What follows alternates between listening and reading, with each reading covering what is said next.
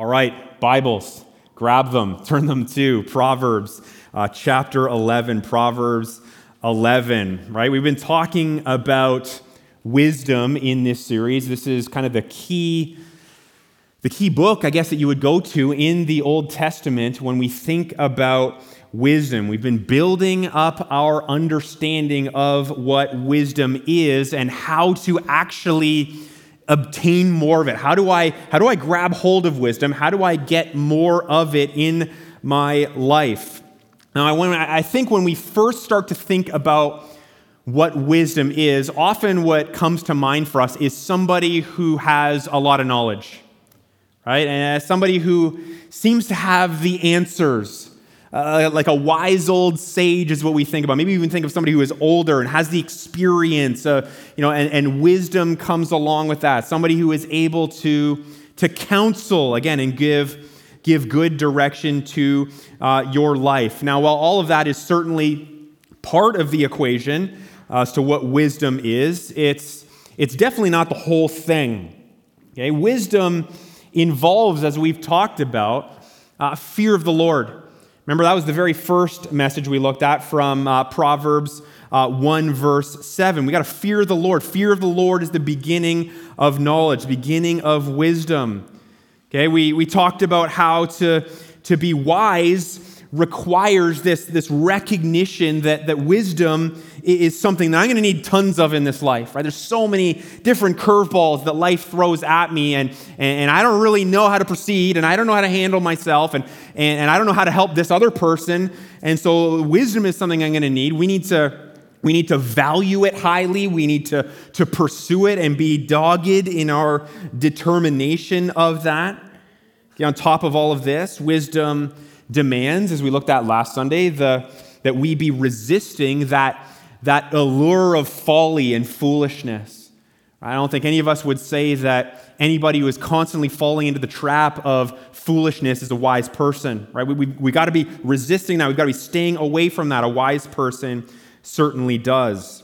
Okay, well, another word, another topic that we're going to look at here uh, today, it goes hand in hand with, with wisdom, is is humility. It's humility. And so um, here's our, our big idea today as we talk through this. Maybe I'll write this down uh, somewhere. Write this down. It says, The wisdom that I possess is directly related to the measure of my humility. I know you can read it up there, but let me say it again. The wisdom that I possess is directly related to the measure of my humility. Okay, so in other words, Okay, without genuine humility, I will not be truly wise. Okay, does that make sense? I think we see this here uh, in a number of places in uh, the Proverbs. The verse that we're going to look at today comes from Proverbs 11, verse 2. So hopefully you're, you're already there. You found the verse. Uh, follow along with me as we uh, go through this a little bit here. It says this when, when pride comes, then comes disgrace. Okay, then comes disgrace. So before we can get to what humility is, we're going to look at the other side of the coin, the other side of the spectrum, end of the spectrum, and that is, is pride, the opposite of humility. Okay, lots of verses in the Proverbs uh, talk about pride. Proverbs 16, 18 is one that you've probably heard before. It says, Pride goes before destruction, and a haughty spirit or an arrogant spirit before, uh, before a fall. All right, so uh, pride if you want kind of a, just a basic definition of what pride is, pride is essentially insisting on your own way. Right? Pride is insisting on your own way. That, that's why pride is the root of any and all sins. Okay, any sin that you can think of, any sin that you can name, any sin that you have engaged in has pride at the very heart of it, at the very uh, root of it right? Anytime you sin in whatever way that might be for you, whatever your temptations are, that is essentially you saying, uh, No, Lord, I am not going to do things your way. I am not going to follow you. I am going to do things the way I want to do them. I am going to pursue what I want, what I selfishly desire in my, in my flesh. Okay, so it, it's, it's pride here that that drives us to the various forms of foolishness or folly and results in, as, as these verses show us here, the, the, the disgrace or, or, the, or the destruction that ultimately uh, ensues. Okay, now all of that said, okay, thankfully, there is another way for us. There's another pathway forward by God's grace. Here's what the rest of our verse says 11 verse 2. It says, But, okay, great transition word there, but with the humble is wisdom. Okay, again, showing us that, that the truly wise person is the one who is uh, humble, right? The one who has humility. Now, a lot of thought out there in the world about uh, what humility really is, and I think the, the common you know, thought process out there is that humility is, is simply a way to, to act or, or kind of carry yourself, right? In a way that's, that, that's not outwardly, you know, cocky or, or you're not full of, you know, arrogance and that's seeping out of you and, and, or, or in a way where you're just clamoring for people's attention and, and, and look at me, right? Maybe, maybe people in, in the world would think that humility is more the quiet person right? The person who doesn't speak up too much, the, the person who is maybe a little bit more shy and, and reserved. And while some of those things, you know, might be, you know, some components of, of, of real humility, biblical humility, I think we also know this too, that the, the more quiet and shy personalities who don't flaunt an outward kind of cockiness or arrogance, okay, those people can still be incredibly proud right? Sometimes uh, a shy person is, you know, inwardly, they're just constantly looking at other people and, and, and, sizing them up and, and feeling like I, I'm not as smart as them, or I'm not as good looking as them, or I'm not as well off as them, and so I am going, I, I feel a little bit mousy here. Well, how, how, is that, how is that pride? Well, it's the pride of just still being super self focused. You're still thinking about yourself, you're focused on yourself. You just don't like, you just don't happen to like what you see or what you feel. Okay, and so I think that is you know, a bit of an understanding of how the world kind of looks at this idea of humility. And we know that humility isn't just like an outward behavior thing, it's not simply a personality type kind of thing.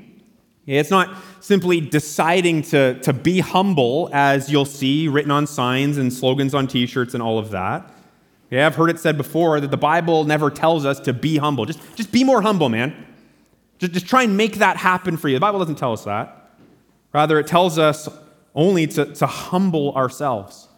Right? Humble yourself is 1 Peter 5, verse 6. Okay, so humility comes when we, when we recognize the, the arrogance the, the, the, the, pride that is in our, our stubborn hearts and in our flesh, when we recognize all of that before God and bow our hearts and confess those things in submission and surrender to uh, the Lordship of Jesus Christ. Right? That is where humility starts to take root. That's humility, and that is wisdom. Right? That is wisdom of knowing your place uh, before God, which I think really gets us to this. I, I, stumbled across this this past week by, by John Piper, and I thought I would, you know, put it before you because I think there's some good things for us to think about here. And, and he kind of points out five truths that, that God tells us about humility. Okay, and so you can follow along with this. The first one is kind of what we just said humility begins with a sense of subordination to God in Christ. That, that's the start of humility right there, a sense of subordination recognizing that God is great and we have, have sinned against him, right? That we are broken and that we are needy. I mean, this is really the essence of our salvation, is it not? The essence of, of the gospel, right? You get saved when you realize, oh my goodness, God exists, right? And he is great and awesome and, and holy and, and loving and yet deals with sin, right? And, and hates sin. Oh, that's that's a problem for me because I have sinned. Right? I've sinned many, many times, and, and that puts me at odds with God. And so the gospel tells us that God deals with sin and that wrath exists against sin from God. That is pointed at you and I. But as we think about the gospel and recognize it, we also see the love of God, right? And we see that He sent His Son, Jesus Christ, to take care of that massive problem of sin for us. Jesus Christ lived the perfect life that you and I never could, never will. He lived that perfectly. He followed God's law, all of God's co- uh, commands flawlessly. He, he was holy. And then, though he didn't deserve it, he was the only person ever who, who existed who did not deserve to die. He, he did it anyways, and he chose to die on the cross and sacrifice himself for you and I. He died the death that was meant for you and I, that we deserved. And so, humility is when we recognize our state before God and we humble ourselves and confess our sin and, and welcome the salvation that God offers us through his Son, Jesus Christ. I mean, that humble is to be the, that's our hearts as believers. Right? You think about how it just doesn't make sense to humble yourself for a moment and get saved and then live as people full of pride after that. Right? That would suggest that maybe we didn't really understand the gospel and salvation in the first place. But also understanding that, that that pride is there in the process of sanctification as the Holy Spirit renews us. He's, he's working to, to root that pride out of us and replace it with, with humility. Okay, so that, that sense of subordination to God in Christ is so key. Again, I've referenced it already, but 1 Peter 5 6. Humble yourselves, therefore, under the mighty hand of God so that at the proper time he may exalt you. How about the second truth about humility? Humility does not feel a right to better treatment than Christ got. That one was a dagger for me this week as I was thinking about that. You know, even think about the pandemic and you think about the restrictions and, and our rights being infringed upon. It. I mean, it's absolutely happened, right? It really has. But at the same time, do we deserve better? We, we really don't. Lots to chew on there, but Matthew 10, verse 25, it says, If they have called the master of the house, that's referring to Jesus, if they've called him Beelzebul, how much more will they malign those of his household? We're going to go through that. We do not deserve better treatment than we're getting. How about the third truth about humility?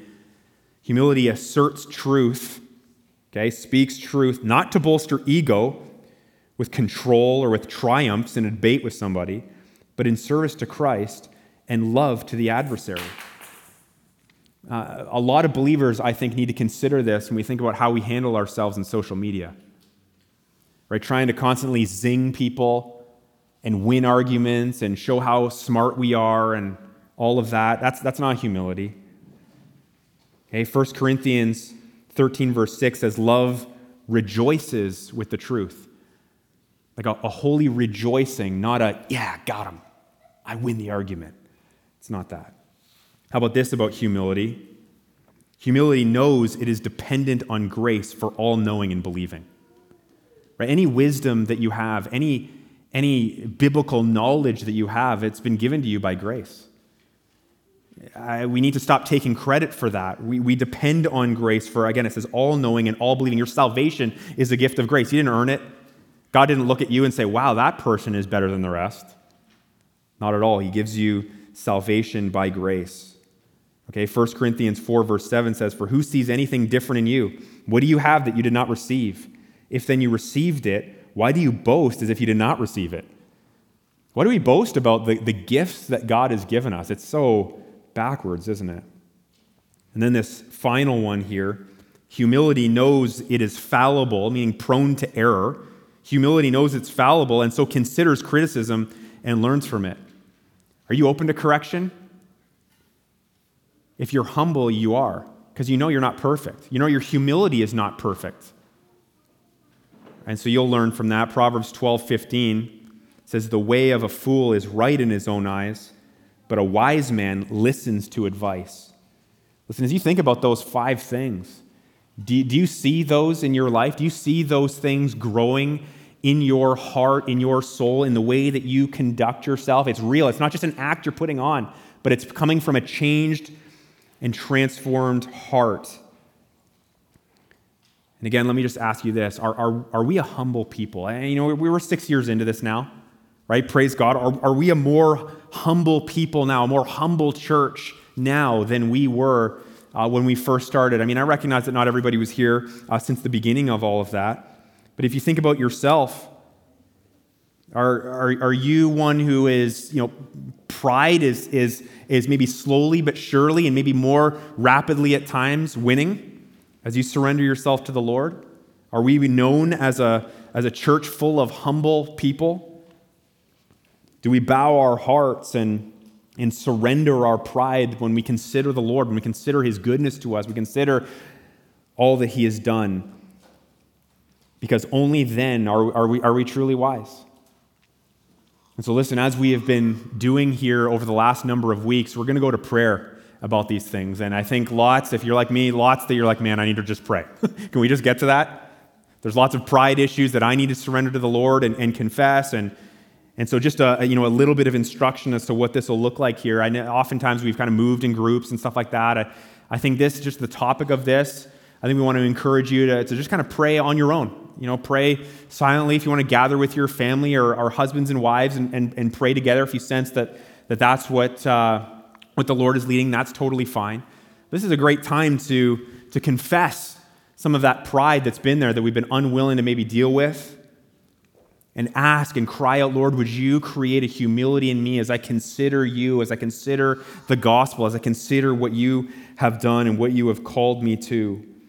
And so we're going to take the next a couple of minutes uh, and do that. We're going to have our Zoom prayer time at uh, 11 a.m. For those of you who are at home, uh, we encourage you to join us in that. Our newest elder, Dave Grant, is going to be leading uh, that time together. And of course, I want to remind you that following the service uh, is step one.